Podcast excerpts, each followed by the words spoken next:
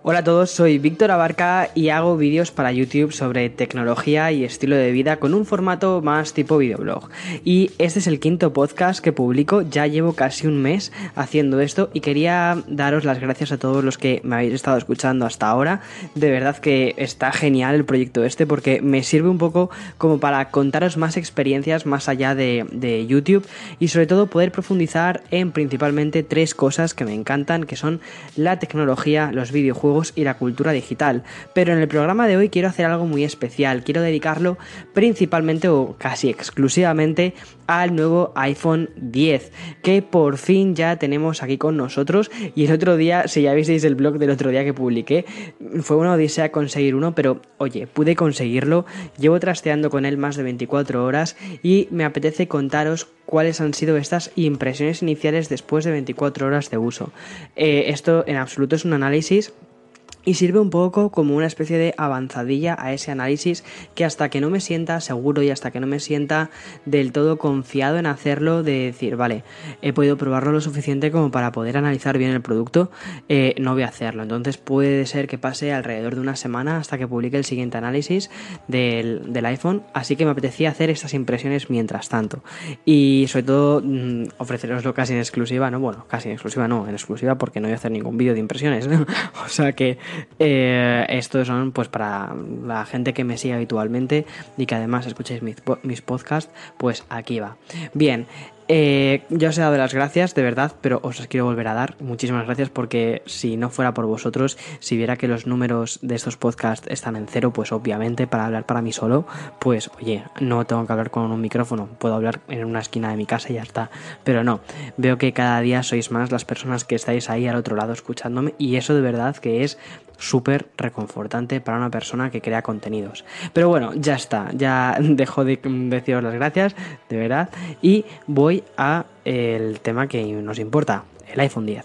Bien, eh, durante pues, no sé cuánto tiempo llevamos esperando ese teléfono, pero creo que desde que empezaron los rumores fueron incluso antes del lanzamiento del iPhone 7. Cuando salió el iPhone 7 estábamos ya, mm, o sea, ya sabíamos que iba a haber un proyecto que llevaban tiempo gestionando, llevaban tiempo ahí gestándolo Apple y efectivamente era el iPhone 10 y fue este año cuando lo presentaron junto con el iPhone 8. Bien, eh, este teléfono es, es, muy, muy, muy disruptor en muchísimas cosas.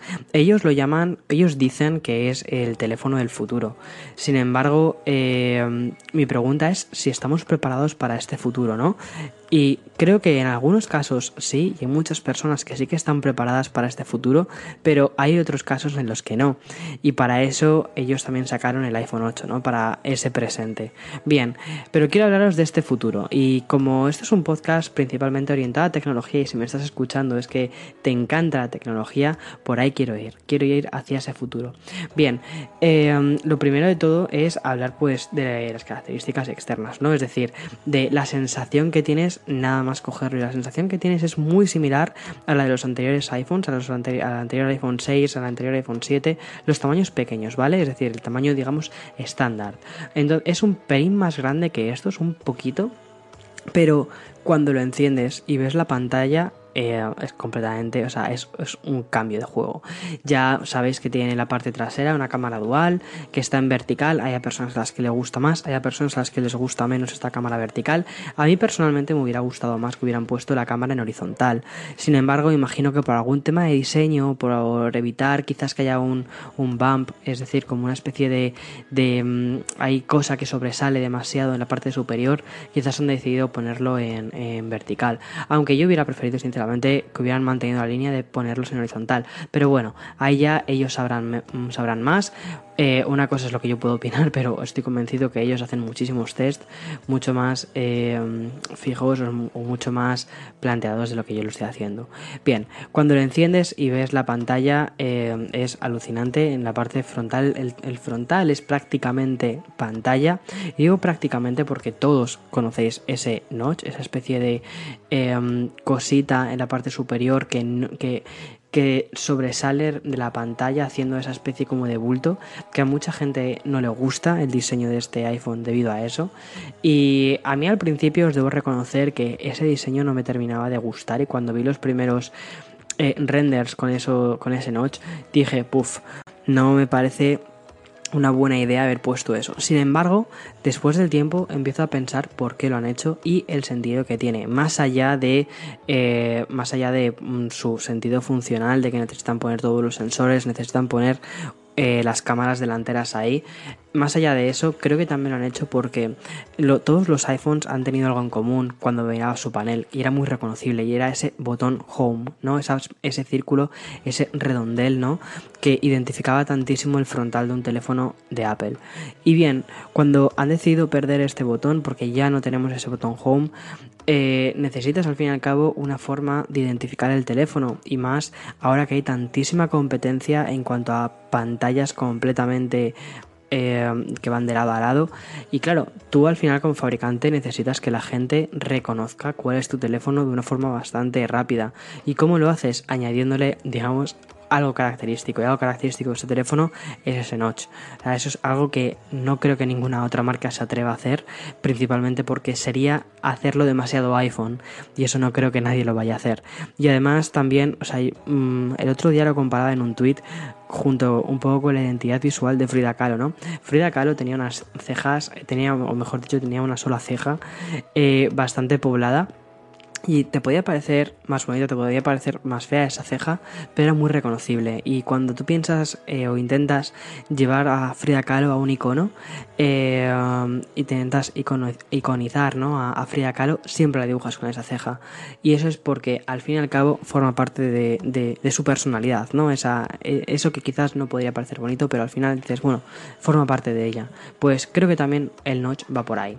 La pantalla es una pantalla OLED, es una pasada, está fabricada por Samsung, sí, está montada por ellos, pero no está diseñada por ellos, está diseñada por Apple y han hecho un panel espectacular.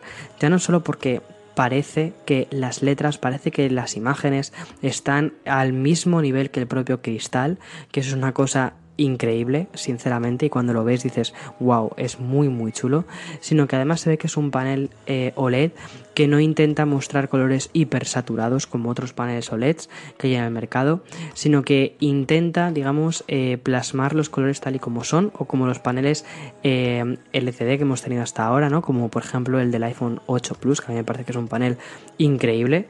Eh, intenta plasmar ese tipo de colores, sin embargo lo hace en una especie de primer plano, lo cual es muy bonito y, es, genial. Y una cosa también que debo remarcar es el color negro. Eh, el color negro en los paneles LCD es bastante más difícil de hacer, principalmente porque es un panel que se ilumina completamente, ¿no? Y en los OLED no, en los OLED esto no ocurre, o sea, tú puedes eh, crear el color negro con el panel OLED y mm, haces que al final el negro se vea muchísimo más oscuro y no es una especie como de gris oscuro casi negro como sí que tenemos en el resto de pantallas.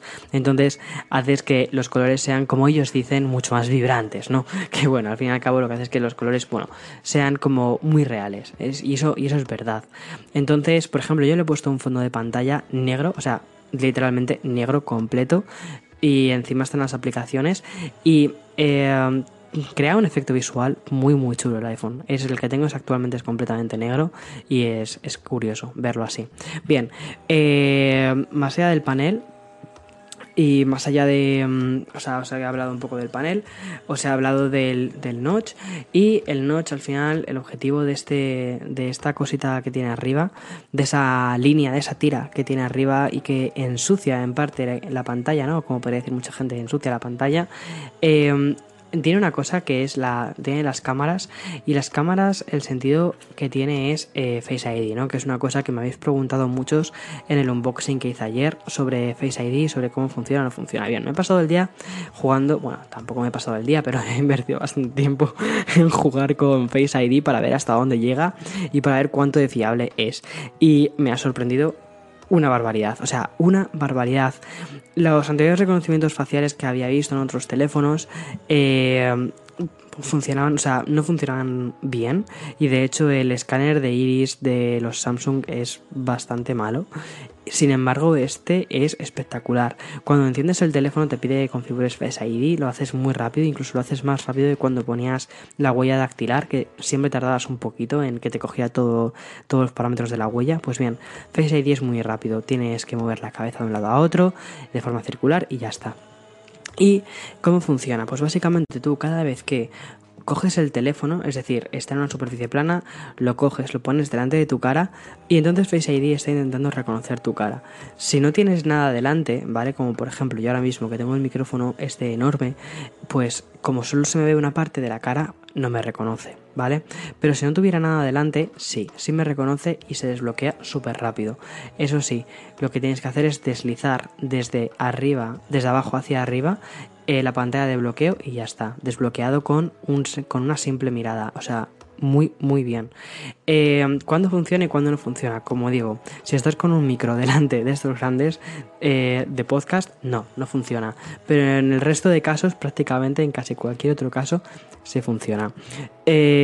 por ejemplo, he probado en oscuridad, sí, funciona. Además que funciona muy bien. O sea, ayer estaba viendo una película, estaba prácticamente casi a oscuras o en, una, en penumbra.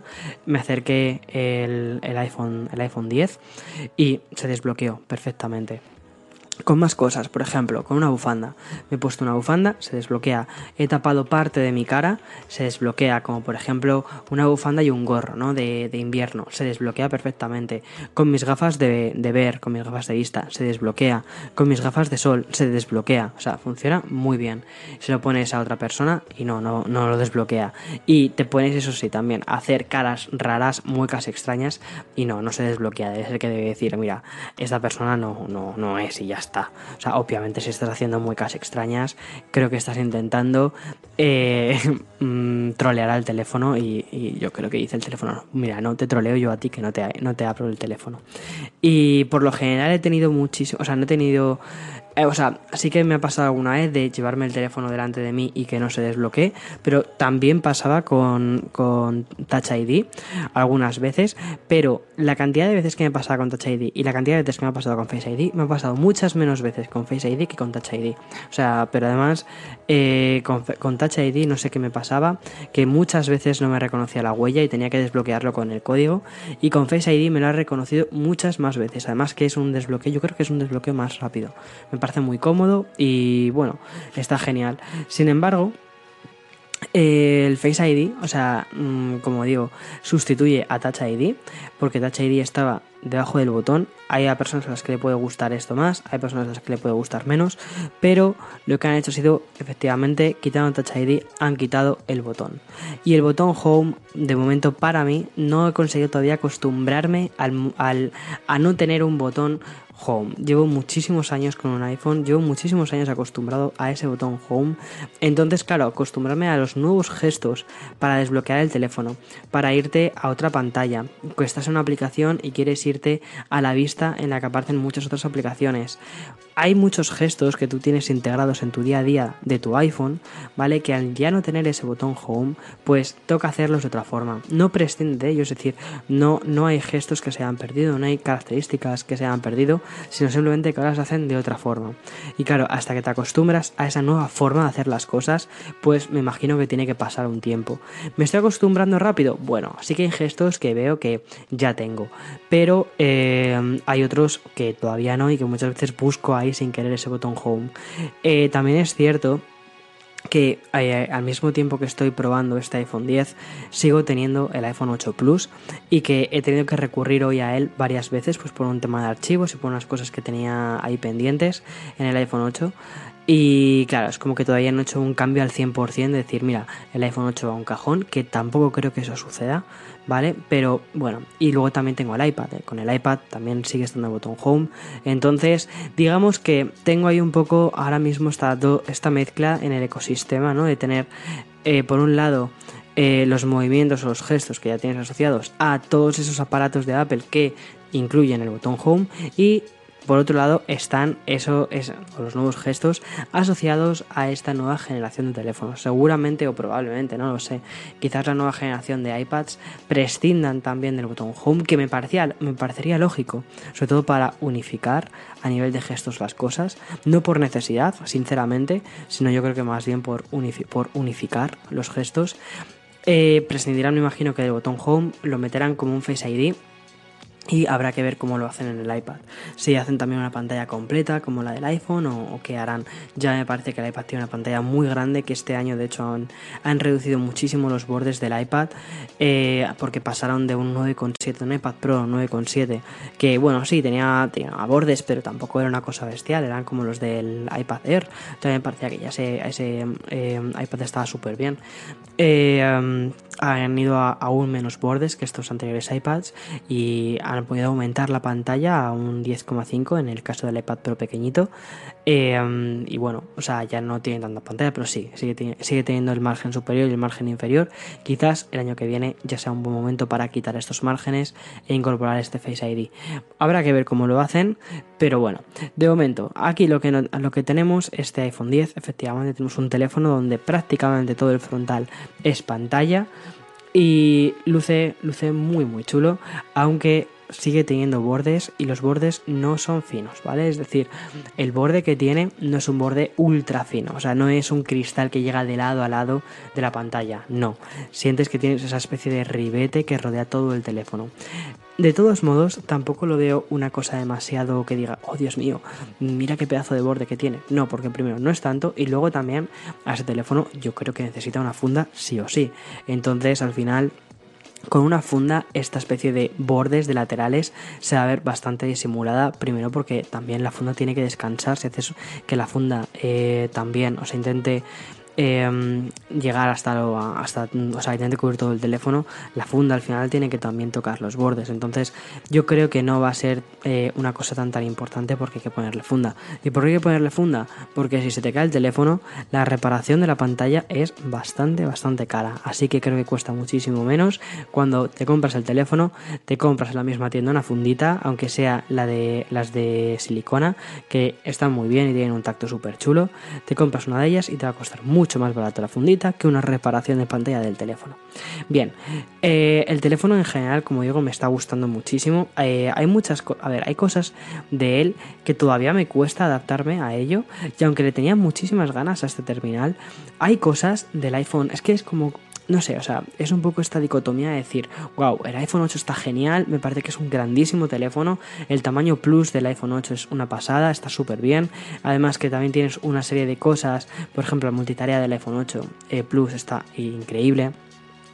Y cuando te pasas al iPhone 10, eh, dices, wow, este es el futuro, esto es una pasada, pero eh, digamos, ha cogido las características o el teléfono en muchos casos se comporta como si fuera la versión pequeña del iPhone, es decir, como la versión 8 en lugar de la del 8 Plus. El teclado, por ejemplo, es más chiquitito que el del iPhone 8 Plus.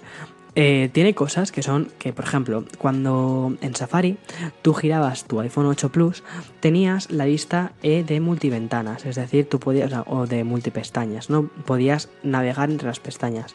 Sin embargo, eso no ocurre aquí.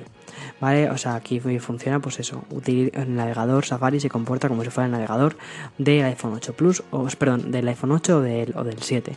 Nada de pluses, nada de versiones pluses. Entonces, bueno, o sea, por ejemplo, para mí no es una cosa que diga, oh Dios mío, mm, esto, pero puede ser que para otras personas sí para gente que también tenga las manos muy grandes, puede ser eh, que digan, prefiero esperarme a una versión que hagan de, ese teléfono más grande, porque efectivamente sí que es más pequeño que el iPhone 8 Plus. De todos modos, para mí, mi caso personal, a mí me encanta ese tamaño, me parece que es perfecto. Yo tengo unas manos que son pequeñas, entonces el otro teléfono, el iPhone 8 Plus, se me quedaba grande. Sin embargo, como digo, todavía es como que me falta un poco porque el, el iPhone 8 Plus hace muy poquito tiempo que lo tengo, ese color dorado que al principio me resistía un poco, me ha terminado enamorando, me gusta un montón ese color dorado, sinceramente. Y como este iPhone lo he comprado en color negro, eh, negro completamente, que también es muy bonito, pero es como, mm, me hubiera gustado en parte quizás ese color dorado, pero bueno, no lo sé, estoy convencido, o puede ser, yo creo, ¿vale? Yo creo que sí que lo terminarán sacando en color dorado, más que nada porque creo que es un color que le pega muchísimo a este teléfono, ese, esa especie de color mm, dorado con ese crema, ¿no? En, el, en la parte del cristal, que es muy muy bonito. Luego, eh, sobre el hardware, o sea, el software del teléfono, ¿no? Bueno, tenemos un hardware muy similar, primero tenemos un hardware muy similar al del iPhone 8, tenemos unas cámaras que también son muy buenas, eso sí, la estabilización de las cámaras en este caso está en ambas cámaras y no como ocurría con el 8 Plus que solo estaba en una de las cámaras, aquí, en, aquí sí tenemos estabilización en las dos cámaras, o sea que vídeos súper fluidos, estoy deseando probarlo para hacer vídeos de YouTube y haré yo creo que un blog relacionado con vídeos, o sea, cómo crear mejores vídeos eh, del iPhone y seguramente utilice el iPhone 8 Plus o el iPhone 8 Plus o el iPhone 10, no sé cuál de los dos o quizás ambos para hacer, para hacer el vídeo. Bien, eh, eso en cuanto a hardware, la fluidez es una, es una pasada, o sea, si es que realmente desde el iPhone 7 yo creo que es que estamos viendo teléfonos que tienen ya un montan procesadores que son increíbles y que tampoco, o sea, ahora mismo no hay un motivo real de decir, me paso del 7 al iPhone 10, por ejemplo, porque me vaya lento el 7. No, es que el 7 te va a ir igualmente de rápido. Pero claro, si te vas al 10, eh, te va a ir muy rápido. Entonces, yo qué sé, o sea, no es una cosa que llegas en procesadores, eh, se nota una diferencia bestial. No, en absoluto. Eh, va muy rápido y ya está. si me lo comparas con un iPhone 6, pues sí, va mucho más rápido que un iPhone, que un iPhone 6. Va bastante más rápido, claro. Luego la pantalla, una cosa que os quería comentar era que es, que es True Tone, eh, igual que la pantalla del, iPad Pro y también igual que la pantalla del, iPhone 8. Eh, esto que hace que los colores se vean muy bien dependiendo de cómo incide la luz. Eh, más cositas, más cositas respecto al software, que era un tema que os quiero hablar y que además creo que nos puede dar bastante de qué hablar. Bien, el software que lleva es iOS 11.1, en este caso, que ya estamos en esta versión, en, iOS 11.1. Eh, creo que lleva de serie el, iPhone, el iOS 11, pero cuando lo conectas te dice directamente si quieres descargarte la última versión de, iOS 11.1. Obviamente sí, porque ya estamos en esta versión del sistema operativo. Eh, las apps nativas de Apple funcionan muy bien, están muy bien adaptadas. Me ha sorprendido muchísimo lo bien adaptado que está. Y cómo eh, juegan con el propio Notch. ¿Vale? O sea, me parece increíble. Por ejemplo, eh, te abres la aplicación de música que me parece que está muy chula, eh, diseñada. Y aunque rodea el notch, ese borde, cuando te vas a un álbum o cuando estás escuchando eh, una canción, ¿vale? Se integra perfectamente tu fondo de pantalla, o sea, se integra muy bien y tiene además esas líneas redondeadas, o sea, me parece que es a nivel visual es precioso, ¿vale? Como lo han hecho con las aplicaciones nativas del teléfono. Eh, muy guay con la aplicación de mensajes, o sea, de, o sea, todas, todas las aplicaciones están muy bien integradas. Sin embargo, mi problema, incluso voy a hablar de aplicaciones third party que también están bien integradas, como por ejemplo la de Twitter o como la de Instagram, ¿vale? Estas dos aplicaciones eh, rodean el notch de una forma bastante bonita, bastante natural y no queda nada extraño, no hacen ahí una cosa rara, no. O sea, queda bonito, o sea, de verdad.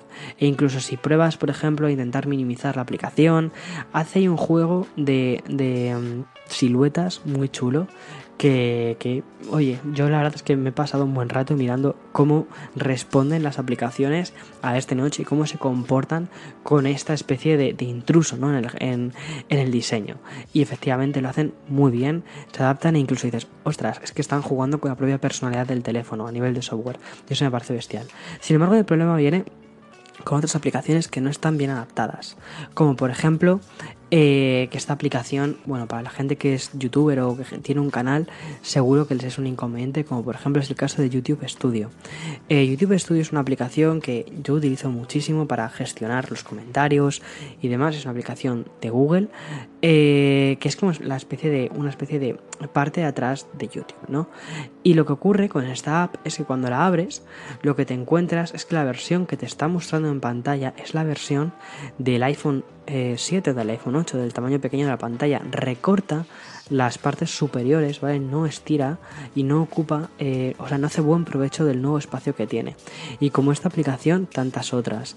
Por ejemplo, Telegram, sí, Telegram sí que eh, se estira hasta arriba, pero tiene muchos errores. Por ejemplo, con el tema de los chats. Hace cosas raras, solapando eh, letras. O sea, notas como que muchas aplicaciones se han adaptado demasiado rápido al nuevo, al nuevo diseño del teléfono y que no están bien diseñadas o no, no sacan todo el provecho que podrían diseñar, eh, que podrían sacar del nuevo diseño. Entonces eso sinceramente me da bastante pena y creo que puede perjudicar la experiencia inicial que puedes tener con el iPhone, con el iPhone 10. De decir, joder, porque hay muchas aplicaciones que no hacen esto. Vale, otra cosa que me habéis preguntado también en, los comentarios del último vídeo era cómo se comportan los vídeos, ¿vale? Es decir, tenemos este notch, ¿qué, ¿qué ocurre? ¿Cómo se comporta YouTube, por ejemplo, con esto? Lo que hace es muy sencillo, cuando tú lo pones en horizontal el teléfono, obviamente no te está mostrando el notch, no te hace esa especie de... O sea, no es como si hubieran metido un bocado al, al vídeo, en absoluto. Lo que hace es... Eh, tampoco, o sea, tampoco recorta el vídeo. Lo que hace es como la pantalla, creo que tiene unas dimensiones... No, o sea, es, no es una dimensión 19, 19 eh, novenos, o sea, 18 novenos.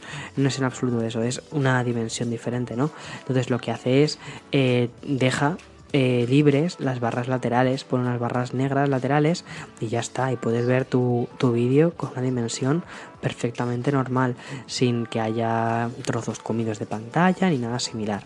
O sea, que en ese sentido mm, funciona bien, o sea, funciona muy muy bien. Vale, más cosas. ¿Cómo se ven las fotos? ¿Se ven con ese bocado en la parte superior? Pues a ver, si las amplías, obviamente sí.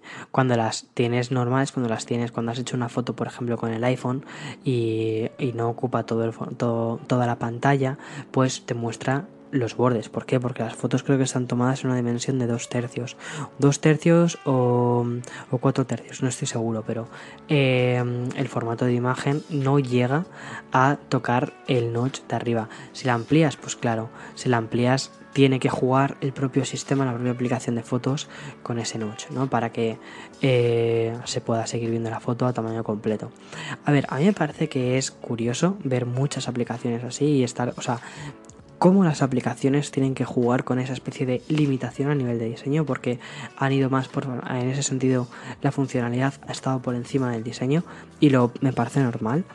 Eh, y bueno, es curioso cómo juegan con ello, incluso hacen que esto se termine convirtiendo en una, fortaleza y se termine convirtiendo en una cosa que reconozcas del propio teléfono. Te puede gustar más, te puede gustar menos.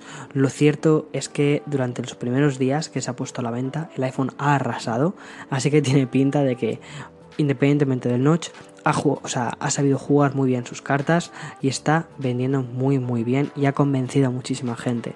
Entonces, pues oye, como quien dice, y yo que me alegro. Bien, eh, estas son las impresiones iniciales del teléfono. Una cosa que también, que no he podido sacar mucho todavía, mucho jugo de ello, ha sido de la batería. La batería me está durando, de momento me está durando el día completo, ¿vale?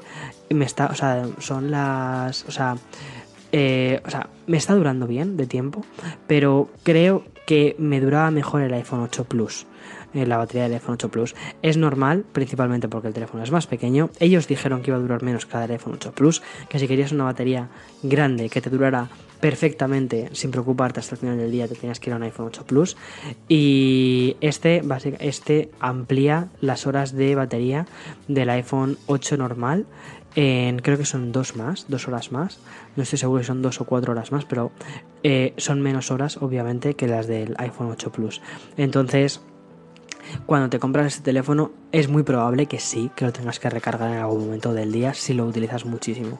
Pero bueno, eh, habrá que ver cómo se va comportando en el día a día y eso espero llevaroslo por supuesto a la review porque creo que el tema de la batería es una cosa muy importante.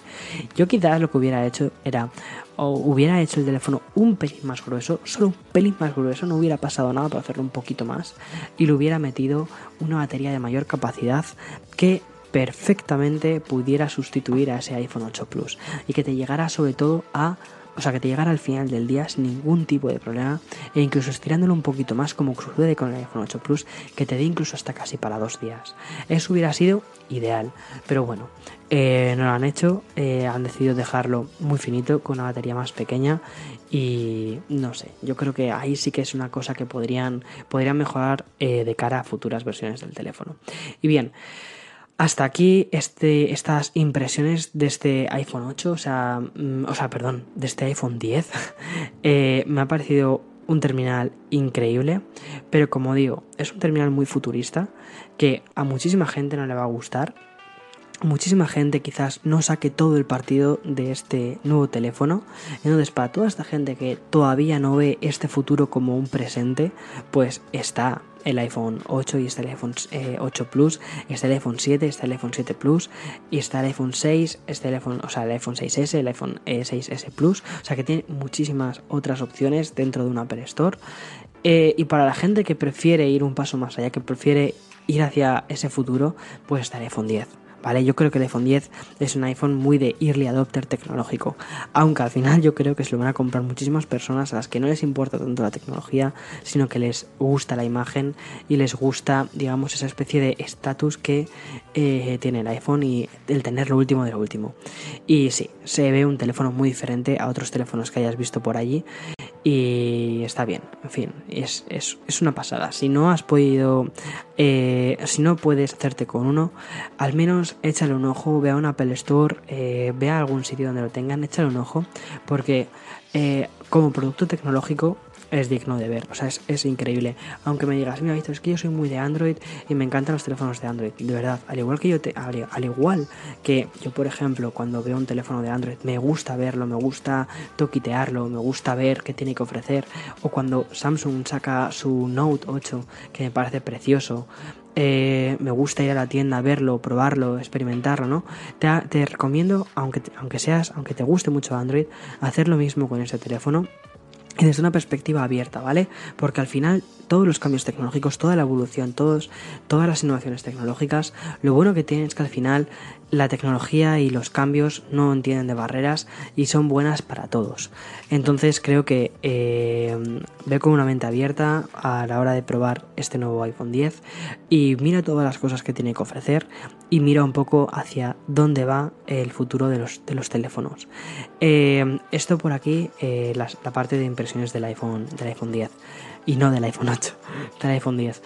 Eh, respecto a qué he estado jugando esta semana, no he estado jugando prácticamente a casi nada. Estaba con el eh, Super Mario Odyssey, sin embargo he tenido que pararlo eh, porque han sido muchísimos vídeos los que he sacado esta semana. Han sido tres vídeos. uno sobre consejos de cómo grabar mejores vídeos o un poco de destripo cómo grabo, cómo grabo yo mis, mis vlogs. Luego saqué otro vídeo sobre apps que sacan mucho partido del iPhone y que posiblemente no las conozcas, ese te recomiendo que le eches un ojo si estás escuchando este podcast y convencido que ese vídeo también te va a gustar un montón. Y también luego ayer eh, subí un vídeo sobre un videoblog sobre mi odisea de conseguir el iPhone 10 y también incluye un unboxing. O sea que han sido bastantes vídeos en poco tiempo. O sea que ha sido bastante trabajo y, no, no he, no he, podido jugar, no tengo tiempo para jugar. Pero sí, estoy, sigo con el Mario que me está encantando y además quiero disfrutarlo, quiero tomármelo con, con calma porque es de este tipo de juegos que dices, wow, wow y además quiero, quiero darle el tiempo que merece porque sé que el tiempo va a poner en su lugar a este juego y que cuando miremos atrás dentro de 5, 6, 10 años y veamos este juego, el Mario Odyssey, digamos, wow, yo jugué a ese juego y me lo tomé con calma y lo disfruté. Eh, luego, mira, os quiero recomendar una cosa, os quiero recomendar un podcast que estoy escuchando desde, es de dos tíos que, que bueno, es increíble. Sí, cuidado, tienes que hablar inglés, ¿vale? O sea, tienes que entender el inglés, ¿vale? Porque es un podcast en inglés. Se llama The Minimalist. Eh, posiblemente ya los conozcáis, ellos son unos veteranos en esto del podcast. Llevan ciento y pico programas, publican uno cada semana, o sea que echa cuentas. Eh, me gusta mucho su filosofía de vida, me gusta mucho su forma de hacer los podcasts y me gusta sobre todo los consejos que a veces te dan respecto a los objetos y respecto, por ejemplo, también a, la cultura audiovisual, ¿no? De disfrútala, tómate tu tiempo para disfrutar este tipo de productos y al final te van a dejar un mejor pozo que si estás ahí constantemente, eh, digamos, yendo de liana en liana y diciendo, venga, ¿qué es lo siguiente? ¿Qué es lo siguiente? ¿Qué es lo siguiente? Que está muy bien tener ese espíritu ávido, pero también de vez en cuando merece la pena tomarse su tiempo para algunas cosas y como, como el buen café, ¿no? que, hay que hay que tomarlo despacio, hay que disfrutarlo, pues muchas veces con, este, con, con los videojuegos sucede. Ya ahí me pasa con el Mario Odyssey, que es como esa buena taza de café que dices, wow, mm, quiero disfrutarlo con su tiempo porque sé que dentro de mucho me voy a acordar de este momento. Entonces quiero, quiero dejar bien eh, palpable este, este momento. Bueno, eso por un lado. Eh, y nada, y luego en cuanto a series que esté viendo, tampoco he podido ver muchas series. Bueno, miento. Me terminé de ver una miniserie en Netflix que se llama Paquita Salas, que es increíble, está súper bien, son solo 6 capítulos de 20 minutos y mm, entre, entre ellos, o sea, bueno, los personajes son los que estén súper bien hechos y súper bien planteados y que son personajes muy humanos sino que eh, me parece, es una producción audiovisual, creo que no está hecha con demasiados recursos, pero la historia que te plantea cuando terminas de ver la serie, dices, sí, o sea, se necesitan más buenas personas en este mundo y sobre todo se necesita personas que brillen más, ¿no? Es decir, y, no sé, a mí me, gustó mucho, me gustó mucho, de verdad. Eh, es una producción eh, nacional, es de, es de España y si lo escuchas en castellano, creo que solo está en castellano, solo está en español, eh, creo que te puede gustar mucho. En fin, hasta aquí este podcast. Eh, ha sido un podcast muy monotemático sobre el iPhone 10. Ya lo avisé al principio. Estoy seguro que si te has quedado hasta este punto del podcast, estoy segurísimo que te encantarán otros podcasts. Y si me has dado este tiempo para, para ello, de verdad, eh, dame tiempo para convencerte de que estos podcasts te van a gustar. Así que suscríbete dale like a desde cualquier plataforma que lo estés escuchando, ya lo estés escuchando en, en Anchor o lo estés escuchando en eh, Apple Podcast o en Google Music. En cualquiera de esas plataformas o incluso si te sientes súper agradecido, déjame un comentario positivo con unas estrellitas que le echaré un ojo porque de verdad yo creo que a nivel de, o sea, como creador de contenido y como persona que al final intento abrirme tantísimo a, en todo lo que hago, intento plasmar mucho quién soy, qué hago y qué... O sea, dejo, intento dejar mi huella, ¿no? Eh, cuando eh, veo un comentario positivo, de verdad, o sea, es que mm, me alegra el día. Y lo contrario sucede, por ejemplo, cuando, cuando leo un comentario negativo, eh, pues a veces sí, me, llega un poco al alma y, quizás me hace pasar un mal rato, ¿eh? Pero bueno, oye, déjame tu comentario. Si es positivo, mejor. Y si es, y si es negativo, mejor, mejor guárdatelo para ti.